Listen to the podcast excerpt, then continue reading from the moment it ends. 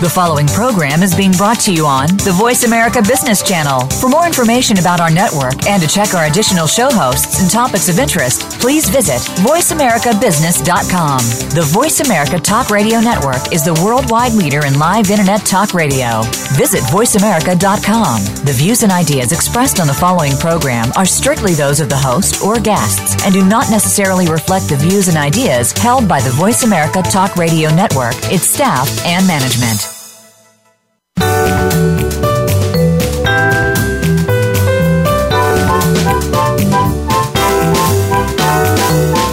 Are you ready for operational excellence? Welcome to the Visual Workplace, work that makes sense, where your host and visual workplace expert, Dr. Gwendolyn Galsworth, shares powerful visual principles and practices to optimize your operations and make them safer, faster, better, and far less costly. The Visual Workplace. You can't get to excellence without it. Now, here's Dr. Gwendolyn Galsworth. Hi, hi, welcome. This is Gwendolyn Galsworth, and I am your host on this, our weekly radio show about letting the workplace speak, the visual workplace. In each of our shows, we look at some aspect of that, of how to embed the intelligence of our operational system into the living dynamic landscape of work through visual devices, through visual systems. How to install the language of our current level of operational excellence, even if we are not quite as excellent as we wish we would be or as we know we will be. We install that level, we create a physical platform made out of visual devices. And when we make that level concrete and specific, we can literally see how we think we can see our operational thinking function because we have captured the details in not hundreds but thousands of visual devices. And why do we bother? We bother for the incredible, the impressive, the extraordinary bottom line benefits in terms of improved safety, sustainability, better quality, aligned delivery time, shrinking costs, we have a stable operational system and it can grow because it is stable. We also have a splendid, spirited, and engaged workforce on all levels, not just operators, but also supervisors and CEO. The CEOs. Visuality is a language that the entire enterprise speaks through devices, through physical devices that they invent based on their need, their need to know, and later on their need to share. And as a result, we go to work and we enjoy ourselves at work. We do the dance of work. The struggle is gone. We can do our work. We can build upon the positive outcomes of yesterday and make them more positive today and even better tomorrow. Because visuality is an enormous adherence framework.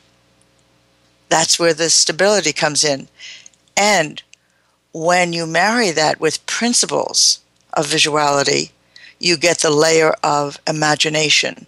We can invent new devices because we understand the principles, because we understand the enemy, and the enemy is invisible. We cannot see the enemy. We can only see its footprint. Its footprint is motion moving without working, and the enemy is missing information, missing answers. We watch our motion. We become scientists of motion. Um, we see the opportunity for not just point solutions as visual devices, but for creating a system of language and connectivity, physical connectivity through these devices. And we have a workplace that speaks. We have an extraordinary world class workplace that speaks. So, welcome. welcome to the show. This is a call in show, as soon as you call in, or you can email us at radio at visualworkplace.com. Our call in number is 866 472 5790. 866 472 5790. Our website is visualworkplace.com. Lots of things on our websites. Lots of them are free. We want you to get educated. We want you to go further. We have free podcasts over 150 podcasts now. We're going into our sixth year of this radio show. with these kinds of podcasts, these tutorials, such as we're continuing today with The Hero Within, our series. I think this is our eighth, number eight. We have newsletter articles. I write one every week. I wrote one this week on pink powder. The moment that I realized what visuality was, way back in 1985. I'll tell you about it some other time, but it had to do with pink. And you can read that article if you wish. And we also have a video gallery on our homepage at visualworkplace.com where you can see clips about what visuality is. And also, there's an, a couple of clips on 5S that I think are really important. And some other things that we've done that we put up there for you to um, study and to use. So, also become a member. Become a member, and there's lots of free things in your free box. And I will tell you that our VP of Marketing and Communication, Cindy Linden, is starting a campaign to put things in the free box that last about a day. She's figuring this out now, what the pacing will be, but some of them will be our complete online system. And you know, you can buy the whole thing for $100 instead of um, close to 5000 but she's got these kind of surprises lined up. She's thinking about it now. We want you to visit us. We want you to use what we offer, whether it's free or you have to purchase it. This is going to create visuality in your organization for you, and it has tremendous benefit. I'm going to be doing uh, things in the UK and Mexico, and also at the Shingo Prize in Knoxville in September. Some briefings on visual thinking. If you want us to come to your company and do a one or two or four day visual um, event, we're happy to do that. This is what we do when I'm not on the radio. I'm out traveling to visit you. We do public seminars about six times a year. We always promote them on our website, so if you're nearby, you can join us. So, lots and lots of interesting things. Today, today we are going to continue our series on the hero within. This has grown. We uh, we started in June, about the beginning of June, and we will go. Uh, I think there'll be one more next week, and then the following week I'll talk about something uh, special and that one show can cover. So today, the hero within. The hero within, there inside of each of us, waiting to come out, waiting to get out, waiting to escape the bounds of its invisibility, waiting to come out even at work. Can you feel it inside of you? That thing that wants to rise up and contribute, rise up and contribute something of excellence. Size is not the factor, quality is, and timeliness. To, to contribute something of star like quality, of excellence to our work. We do it in our daily life, we do it at home. We do it where we worship at our church or where we play in our sports. This tremendous urge to contribute, to extend, we do it through our personal connections of heart in our romances and our marriages. But why not also at work? Why not also at work? In fact, we must.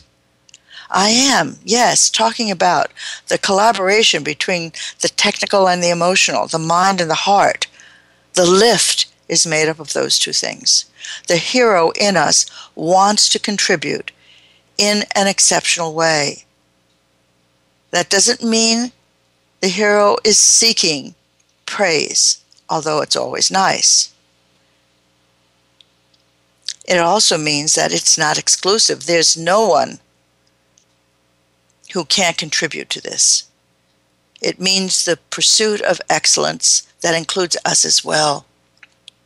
Many heroes in the making feel a deserved sense of pride in their contribution, real pleasure in their accomplishment real personal pleasure. And I often think about thoroughbred horses because, in my particular and very peculiar childhood, I was around horses quite a bit, but not because we owned them, but because my father was a handicapper. He liked to gamble. I'm sorry he did. I'm sorry. I mean, I'm really sorry because it had an impact on my on my childhood. But I was around horses a lot and I got to watch them race because I went sometimes with my father to the racetrack. It was only about three miles away. Long Branch, New Jersey, Monmouth County International Racetrack. I used to sell soda pop out front for six cents or eight cents. This was a business my brother set me up in. He went to the beach and he said, Sis, you stay here. He gave me a wash tub full of soda and ice. And as people left the left the racetrack, they would buy uh, a bottle of cold soda for a dime or so because traffic was very dense. And you know, my brother made a killing, and I was my brother was my hero, so I was happy if he was happy. Oh yeah, yeah, yeah, yeah. So thoroughbreds were very much a part of my life, and I would watch them run, and uh, only over time did I realize what was happening. I did a little uh, uh, research on it too I spoke to this lady who actually helped uh, thoroughbreds get better. If they had a problem, she helped them if they had a physical problem or whatever. And uh, and she, and we talked about it. And you know, she said these race these horse races, these horse these racing horses, these racing horses race to win. It isn't the jockey. And I realized the jockey is just an accessory for the for the uh, racehorse. For the racehorse, it's the running of the race and the winning of the race. And she said, "You you, you watch these racehorses, and they want to win. I watch them, and I see them take pleasure in the air, the wind in their mane, in the spe- in the speed. I watch that, and I think, how does that relate to us?" What is comparable? What is it that gives us pleasure in our day, in our work? That is just us. And it is something comparable. And this mission of excellence, this contagion, this happy contagion that has caught us over the last 10, 15 years, is something that we take pleasure in the pursuit of excellence. And so cultivating heroes at work can be, and I think should be, a corporate objective. And cultivating the hero within is something that we're already doing ourselves because this hero wants to get out. So, I want to talk about in the show today the role of the supervisor in this process. And I'm going to get into some training scenarios and some nitty gritty bits that will, I hope, make the point for you. But this is not a theoretical discussion. This is what is the change and how do you do it? What is the change? What is this shift in the supervisor and how do you do it? I believe their role is mission critical, and we will talk about this right after our first break, which is just about to happen now. See you in a minute. I'll be here when you get back.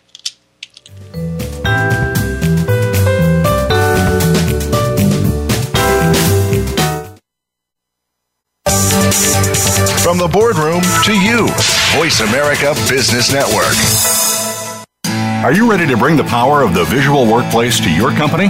Gwendolyn Galsworth, visual workplace expert and award winning author, is available to help you harness and maximize that power. With nearly 30 years of hands on experience, Dr. Galsworth shows you how through in house seminars, site assessments, total company conversions, keynotes, coaching, and consulting. Learn about visuality through our books, DVDs, on demand webinars, visual edge learning packages, and a host of other teaching materials. Enroll in the Visual Lean Institute and get trained and licensed as an instructor or QMI affiliate in any of our nine core visual workplace courses. Keep your visual workplace going and growing.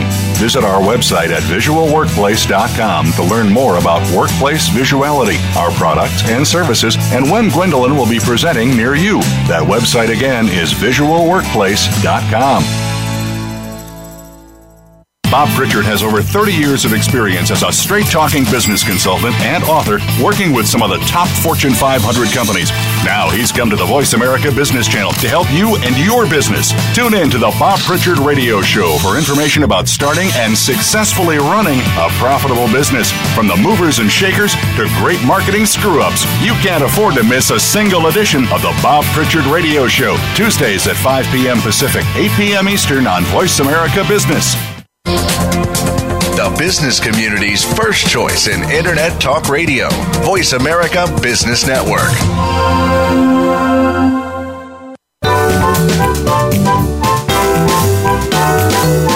You're listening to The Visual Workplace Work That Makes Sense with Dr. Gwendolyn Galsworth. If you have a question or comment about today's program, please call 1 866 472 5790. That's toll free 1 866 472 5790. Or send an email to radio at visualworkplace.com. Now, back to the program. Hi, this is Gwendolyn. Hi, and we're back at the Visual Workplace. We're in the second part of our show today on the hero within the supervisor's role. And we're talking also, you know, we can talk about 5S, Six Sigma, we can talk about lean, but the fact of the matter is that the supervisors have a role, a critical role. They're there. And as we focus on that role, we come to understand that there is a hero within the supervisor as well. But we also understand that part of the supervisor's job, part of every manager's job, is to help the hero within others come out. That role is mission critical. In many ways, it is the starting point for the Cultural Revolution. So, just a quick look at our series so far. We're in our eighth show. We began actually on June 2nd. The Hero Within I Driven Visuality. And in that show, as you may remember, we talked about what I said before the importance of making every hero, I beg your pardon, of making every employee a hero in their own eyes. This is the I driven component of visuality, it's built in. In the second show, we talked about the journey of the I and the need to know. The importance of that question what do I need to know that I don't know right now in order to do my work? That the dynamic of that question is to place emphasis on the I so the individual, in this case, we're talking about operator led visuality, but I could shift in a nanosecond to a CEO or supervisor and make the same discussion. But in an operator, we want the operator to feel the ownership of their information deficits so that they don't feel victim of the system, but they understand this is my information deficit and I have a vehicle called visuality where I can make these information deficits go away to a large extent. What do I need to know? What do I need to know that I don't know right now in order to do my work, do it more safely, more completely, in, in better spec, on time, etc. And and the individual becomes begins to come up. In our the third of this series, we talked about the principle of self-leadership and the need to share. The second question, what do I need to share that other people need to know, that I need to share so they can do their work more safely, more completely? And suddenly we begin to have this connectivity in the organization and we begin to serve others self leadership, servant leadership, operator to operator. Just with that part of the methodology, we have already begun to change the cultural landscape. And if you follow the rest of the methodology, you'll not only get a big change, a huge change, a seismic change in culture, but you will get a 15 to 30% increase in productivity. As the workforce becomes more spirited and engaged and more expert at creating visual solutions to their information deficits. In the third show, we talked about, sorry, the fourth show, we talked about grumblers and watchers and rowers. We talked about the parable of the rowers and what is it like to show respect when the person is really acting miserably not sabotaging because that goes right to HR, but you know, just grumpy or indifferent. What do you do about that? Because somewhere in those people is a hero wanting to come out. The rower, we see it. The watcher, maybe. But the grumbler, it's very hard. Very hard to penetrate that. So you need to have the principle in place. And there is a mechanism, there are mechanisms for doing it. In the next show, this is our fifth show, this is on June 30th, we talked about the value field, the importance of putting boundaries and around work and teaching people how to discover their own information deficits and how to address them so that they would begin to build this inner strength. This is not exactly a Kaizen Blitz event. It is one where we are applying the principles again and again. We're becoming scientists of our own work. You can use the Blitz format, but you must train these principles so the Blitz are very, very powerful. And the thinking continues on either side of the Blitz when the Blitz isn't happening. And we told the story of Paulette and the microscope, the definition of the value field and how that changed and was redefined as people became more scientific in their investigation of motion. You may remember all 13 pairs of eyes saw the same thing at the same time and went, you remember that? at the same time because they saw something that they had never realized was motion. They redefined their value field because of it. And then in our next show, we talked about a big grump, a guy named Charlie, and the 5S rollout and what happened to his table, and how hard it is to work with grumps. And yet, within this person, in his own eyes, he was behaving in a heroic way. What seemed to be disrespectful in Charlie was, in fact, respectful to the company but you had to take a moment to watch it, to see it, to understand it. And some terrible mistakes were made by the team that misunderstood what Charlie was about. This grumpy, grumpy person who was relegated to the hen house, the dreaded hen house at Hamilton Standard. And last time we and that was the last time we met. And this time today we are looking at 5S visuality supervisors, and heroes. What is the supervisor's role? It kicks in early, and it may not be what the supervisor wants to do, but it is learning for the supervisor as well. So I'm going to talk through this by describing two scenarios. They'll be linked to the visual workplace because that is what I know very, very well. But the training principles, the cultural principles, the implementation principles that I'm going to be discussing, I believe relate to any and all improvement conversions, Six Sigma, Lean, whatever.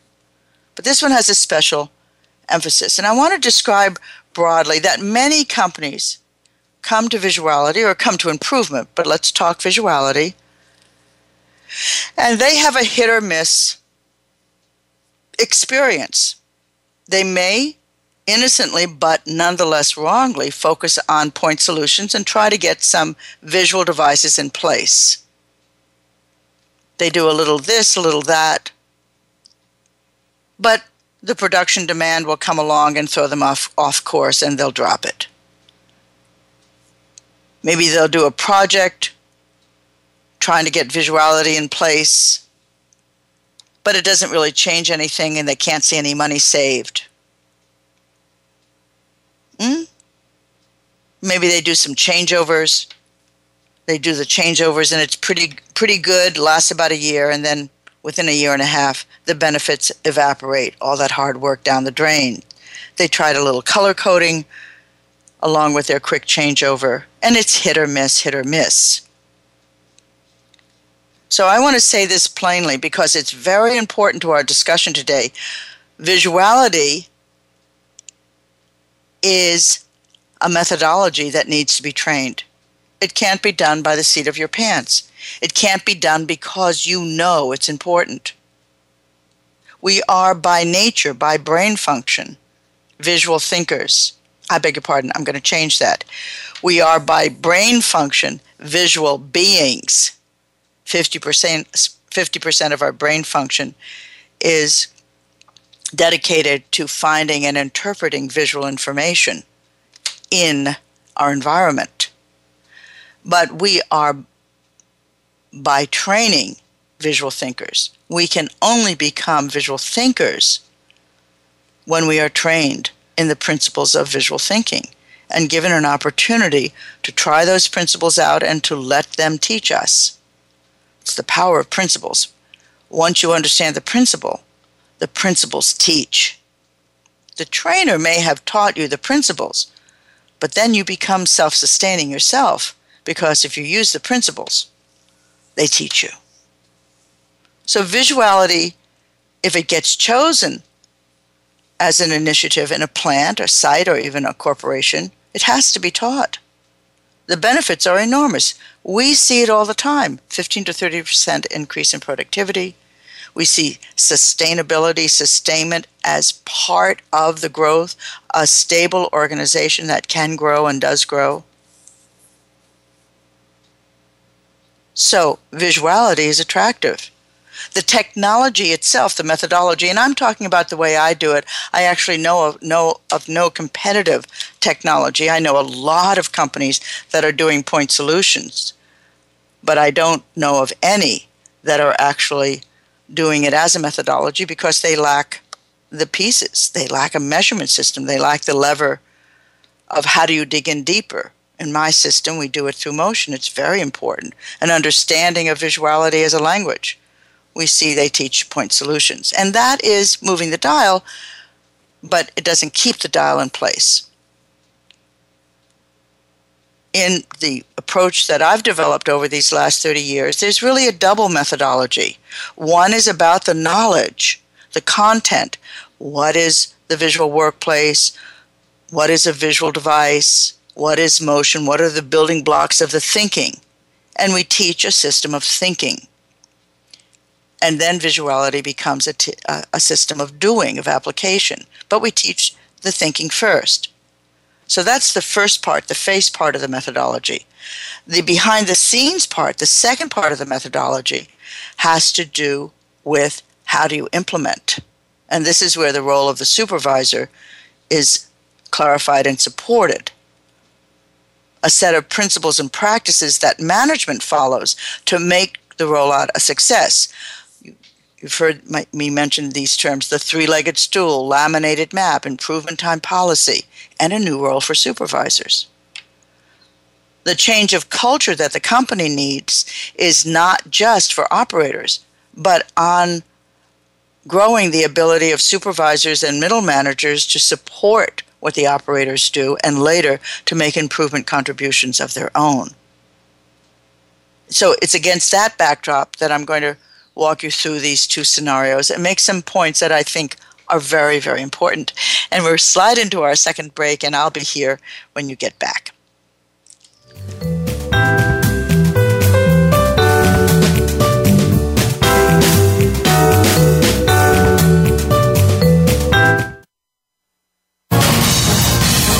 Voice America Business Network, the bottom line in business.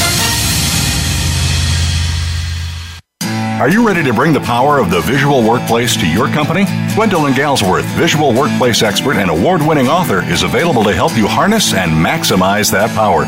With nearly 30 years of hands on experience, Dr. Galsworth shows you how through in house seminars, site assessments, total company conversions, keynotes, coaching, and consulting. Learn about visuality through our books, DVDs, on demand webinars, visual edge learning packages, and a host of other teaching materials. Enroll in the Visual Lean Institute and get trained and licensed as an instructor or QMI affiliate in any of our nine core visual workplace courses. Keep your visual workplace going and growing. Visit our website at visualworkplace.com to learn more about workplace visuality, our products and services, and when Gwendolyn will be presenting near you. That website again is visualworkplace.com. Have you become a member yet? Sign up now to become a member of Voice America. It's always free and easy. Plus, you get to take advantage of some great member benefits. Get unlimited access to millions of hours of on demand content across all of our channels. Keep track of your favorite episodes, shows, and hosts in your own customizable library. Find out what shows you might be interested in based on your favorites. Plus, you get insider access with our newsletter. Membership gives you more. Sign up at voiceamerica.com and click register at the top right. When it comes to business, you'll find the experts here. Voice America Business Network.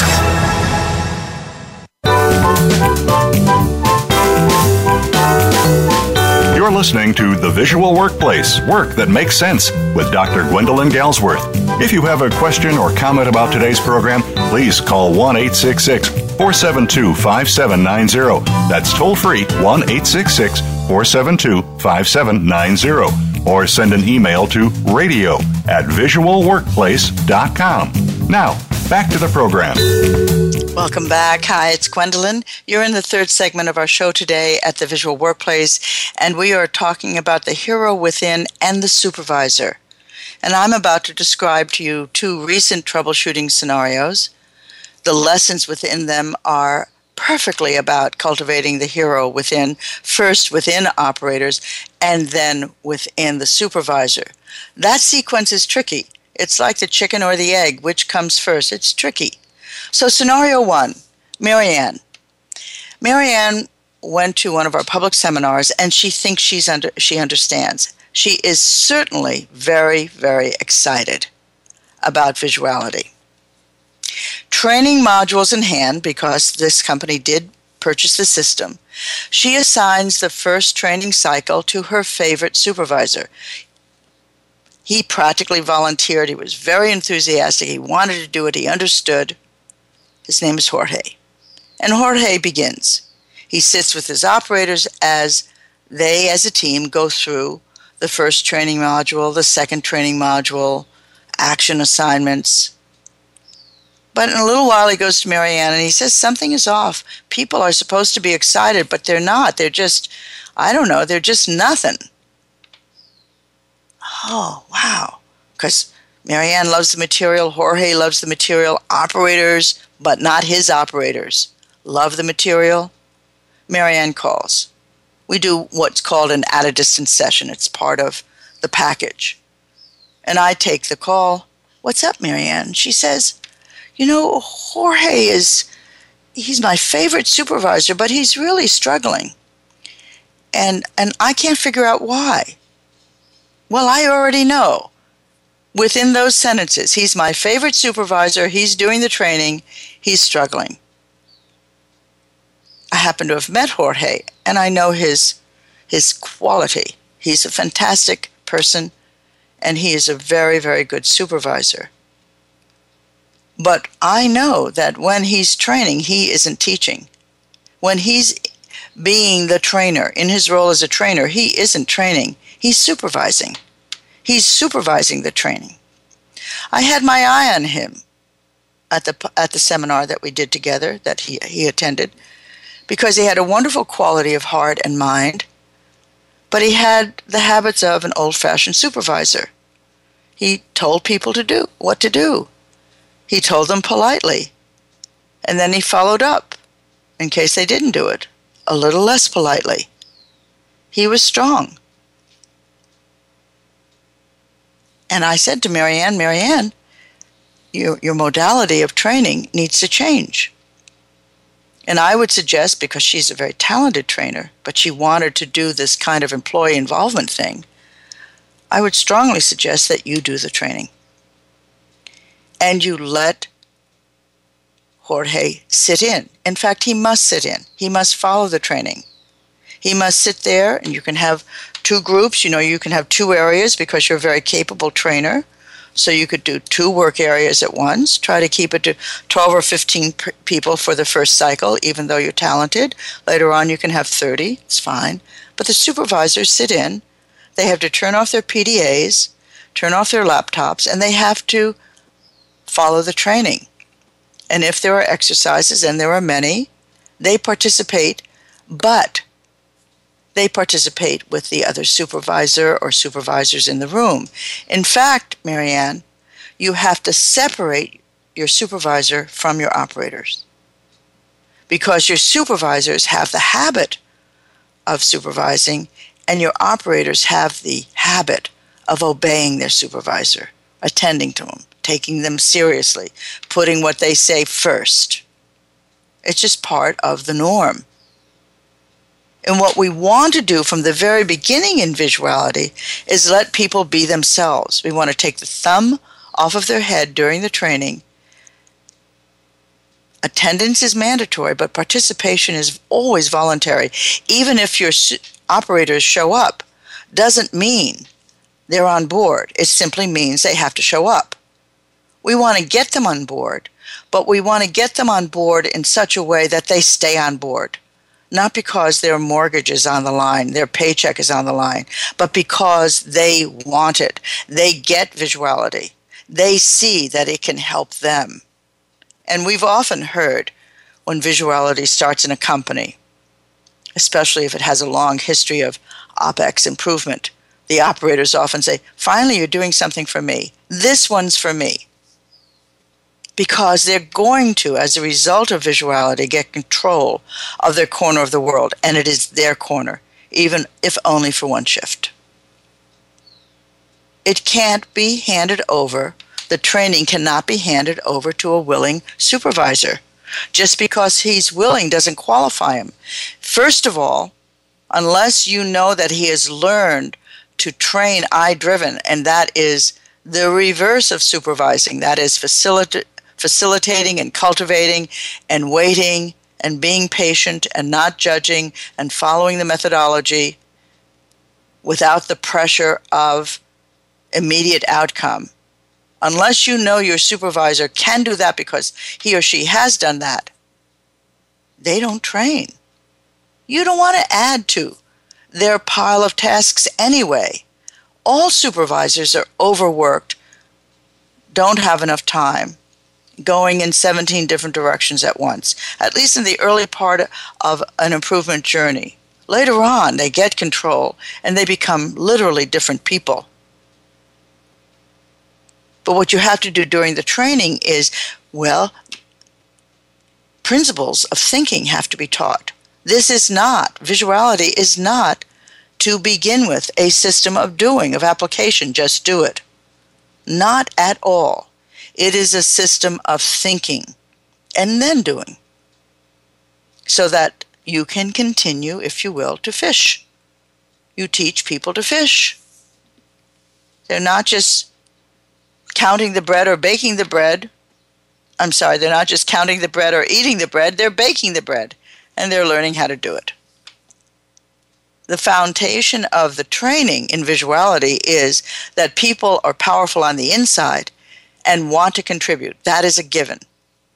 And they will if you allow them to learn to contribute. And that means to think, to make mistakes, to hesitate, to wait, to move cautiously, to move fiercely, whatever their nature is. And this is the opposite of supervising, managing, worrying, prodding, reminding, urging, micromanaging, or anything like that. Patience and confidence in the content a confidence in the process. You can't ask a supervisor to do that, but a supervisor can learn by seeing you do that. And that supervisor can go undergo his own evolution revolution. Mm-hmm. The supervisor attends the training, he's in the room, he learns the methodology, he doesn't supervise. We put him, in fact, almost always at a separate table, not sitting with his team, because the habit, the norms are too strong. Supervisors there, people are going to turn to the supervisor, and the supervisor's going to have an answer. So we separate them. No PDAs, no laptop. They pay attention. They engage in exercise with another supervisor. If there's an exercise, they talk amongst themselves. They don't visit the table of their direct reports. They don't make anything happen. That's the trainer's job. And that trainer may elect not to push it, not to make it happen, especially in the early days. In the early days, the trainers are mapping the group, taking the temperature of the group, who's here, watching, Who's who's indifferent? Who's grumpy? Who's enthusiastic? Who's enthusiastic but feeling weird because they are so far out in front of everyone else that they look like the exception? She takes, he takes, the trainer takes the temperature of the group and lets the content of the training module seep in. She is looking for the eye, not the eye that she prefers, but the eye that is in the room. This group of eyes called the operators. She wants that to come out.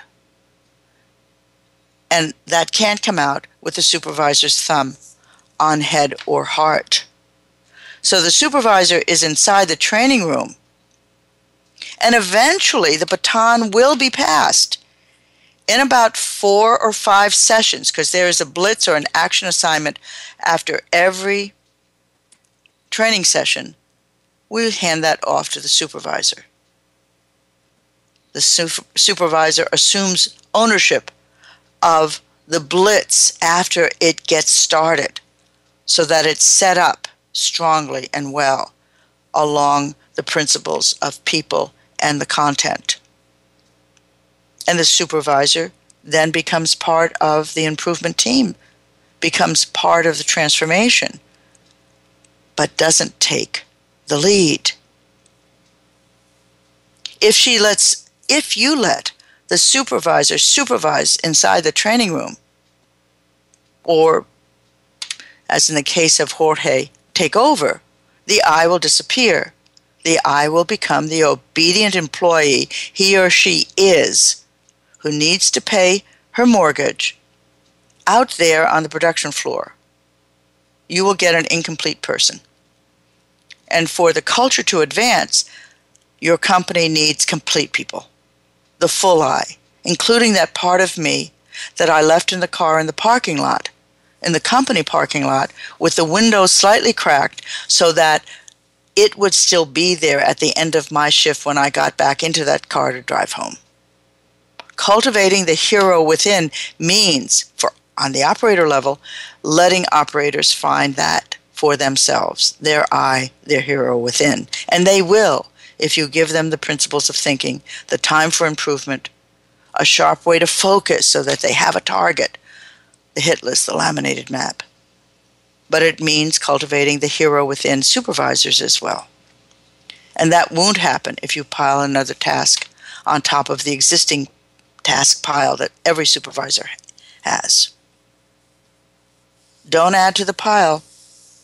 Your supervisor will be crushed, but will keep going. They're like Energizer bunnies. They have the battery, they have the will, but it doesn't help them grow and it doesn't help the company grow. Okay? So that's that's the first example, and I want to give a second example right after our last break, which is coming up right now. I'll reserve all, all of my talking for this last segment. So I'll see you in a minute. I'll be here when you get back.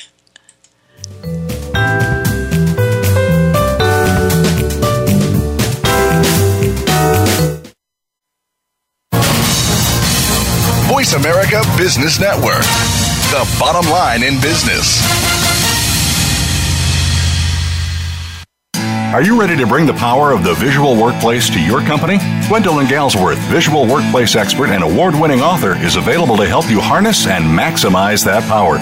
With nearly 30 years of hands on experience, Dr. Galsworth shows you how through in house seminars, site assessments, total company conversions, keynotes, coaching, and consulting. Learn about visuality through our books, DVDs, on demand webinars, visual edge learning packages, and a host of other teaching materials. Enroll in the Visual Lean Institute and get trained and licensed as an instructor or QMI affiliate in any of our nine core visual workplace courses. Keep your visual workplace going and growing. Visit our website at visualworkplace.com to learn more about workplace visuality, our products and services, and when Gwendolyn will be presenting near you. That website again is visualworkplace.com. Bob Pritchard has over 30 years of experience as a straight talking business consultant and author working with some of the top Fortune 500 companies. Now he's come to the Voice America Business Channel to help you and your business. Tune in to the Bob Pritchard Radio Show for information about starting and successfully running a profitable business. From the movers and shakers to great marketing screw ups, you can't afford to miss a single edition of the Bob Pritchard Radio Show, Tuesdays at 5 p.m. Pacific, 8 p.m. Eastern on Voice America Business. When it comes to business, you'll find the experts here. Voice America Business Network.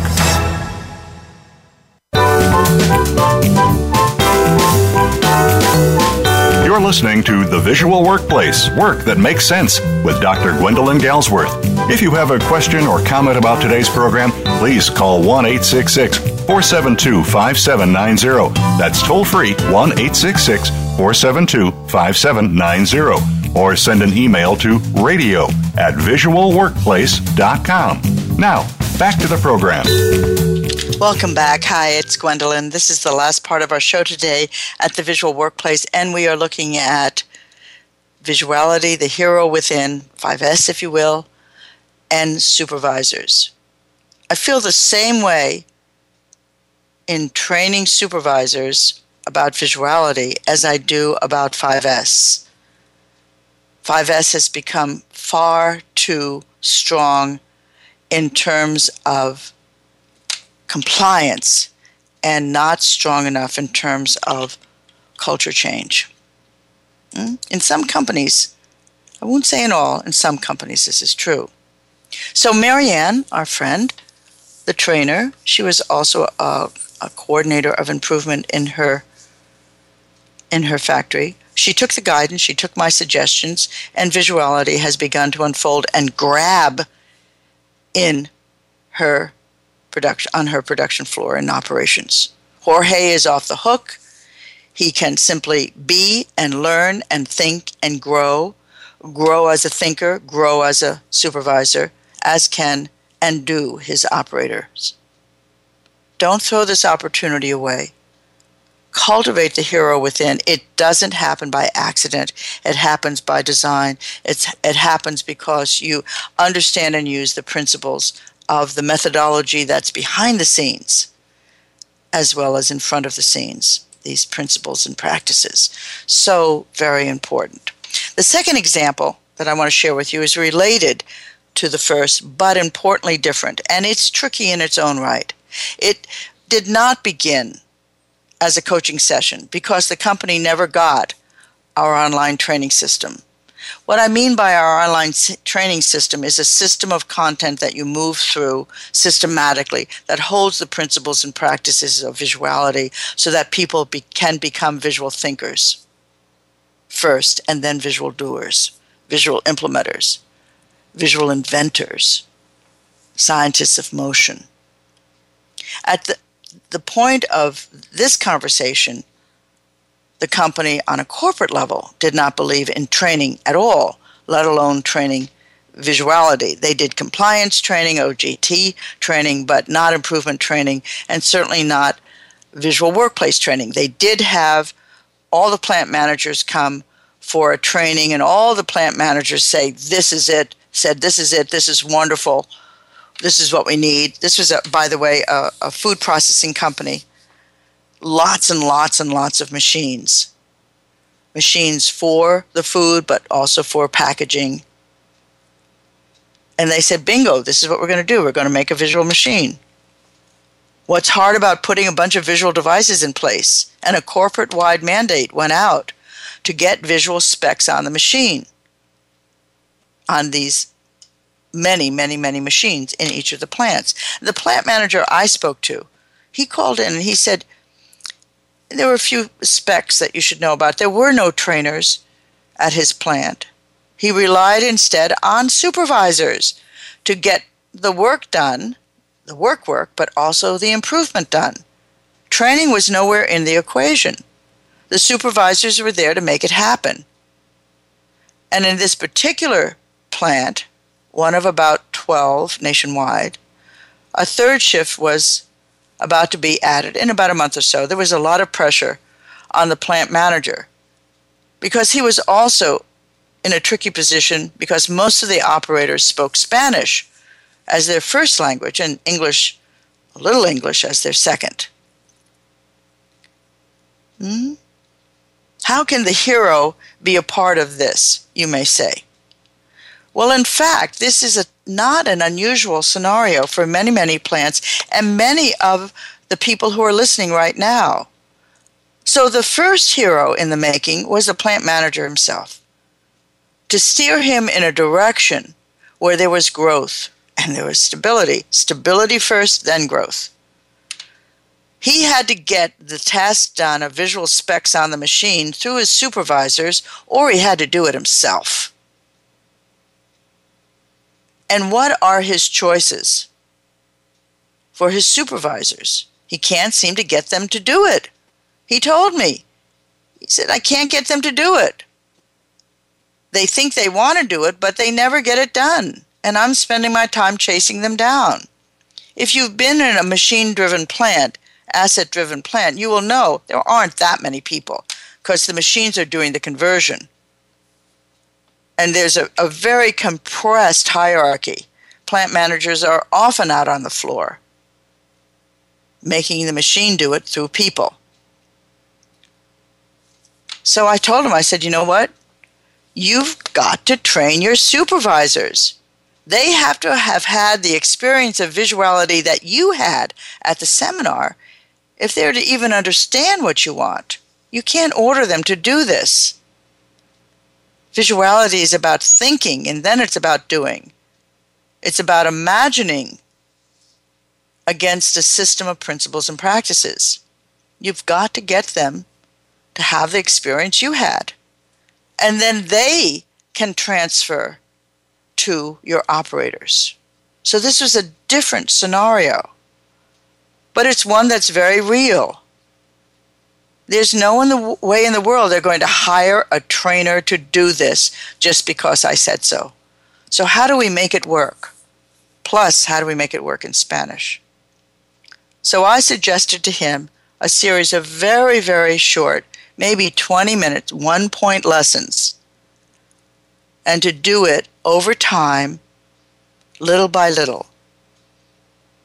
And of course, I had to suggest to him get the training material. You don't have to buy me or one of our affiliates to come in. That's expensive. Get the training material. It's the same training, but it's delivered prefabricated. And stop and start whenever you want to have a conversation, make sh- sure people get it. But in a way, Mr. Plant Manager, you're the trainer.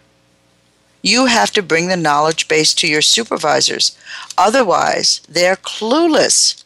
They're well meaning, but they don't know what you're talking about. Think of all you learned that day.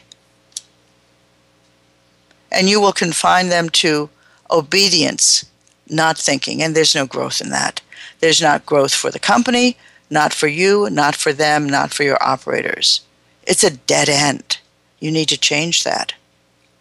Training isn't at least the training that we do, isn't giving people a specific recipe and then telling them to obey it. Training is sharing principles, showing examples, and mapping out a methodology that is a step by step through which you think through the problems of your workplace and solve them through solutions that are visual. It's called visual thinking. Visual thinking is your ability and mine to find the enemy, which is motion, to name the enemy, identify the enemy, which is motion, and the information deficits, the missing information that triggers that motion, motion moving without working, and then to eliminate both through solutions that are visual. He has to say, let's do it together. He has to say to them, I want to help you help me so we can help the plant grow. That relationship with the supervisors. But with supervisors, you can't treat them as though they're complete right now. They need new knowledge. Otherwise, you're using a very, very uh, small scope of their skills. There's an eye inside of supervisors as well, a hero that wants to get out. Well worth your investment, well worth the cultivation. Cultivate the hero within your supervisors, and they will help you transform your plant. Don't neglect them. New supervisory behaviors have to kick in early, and they aren't really that easy. And some of your supervisors will object, but once they get going, it will feel so good. They will learn that the power behind not supervising is equal to the power of learning and changing, the power behind not supervising. So, this is our show for today. I hope it was helpful. And I hope that you will test out some of these principles. Your supervisors don't give up their production responsibilities, but we're talking about improvement responsibilities. We'll finish this up next week. This is Gwendolyn Galsworth. I'm signing off. Let the workplace speak.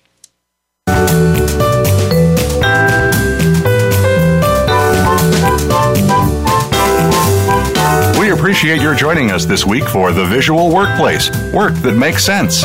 Please tune in for another episode next Thursday at 1 p.m. Eastern Time, 10 a.m. Pacific, featuring your host, Dr. Gwendolyn Galsworth, on the Voice America Business Channel. Thanks again for listening.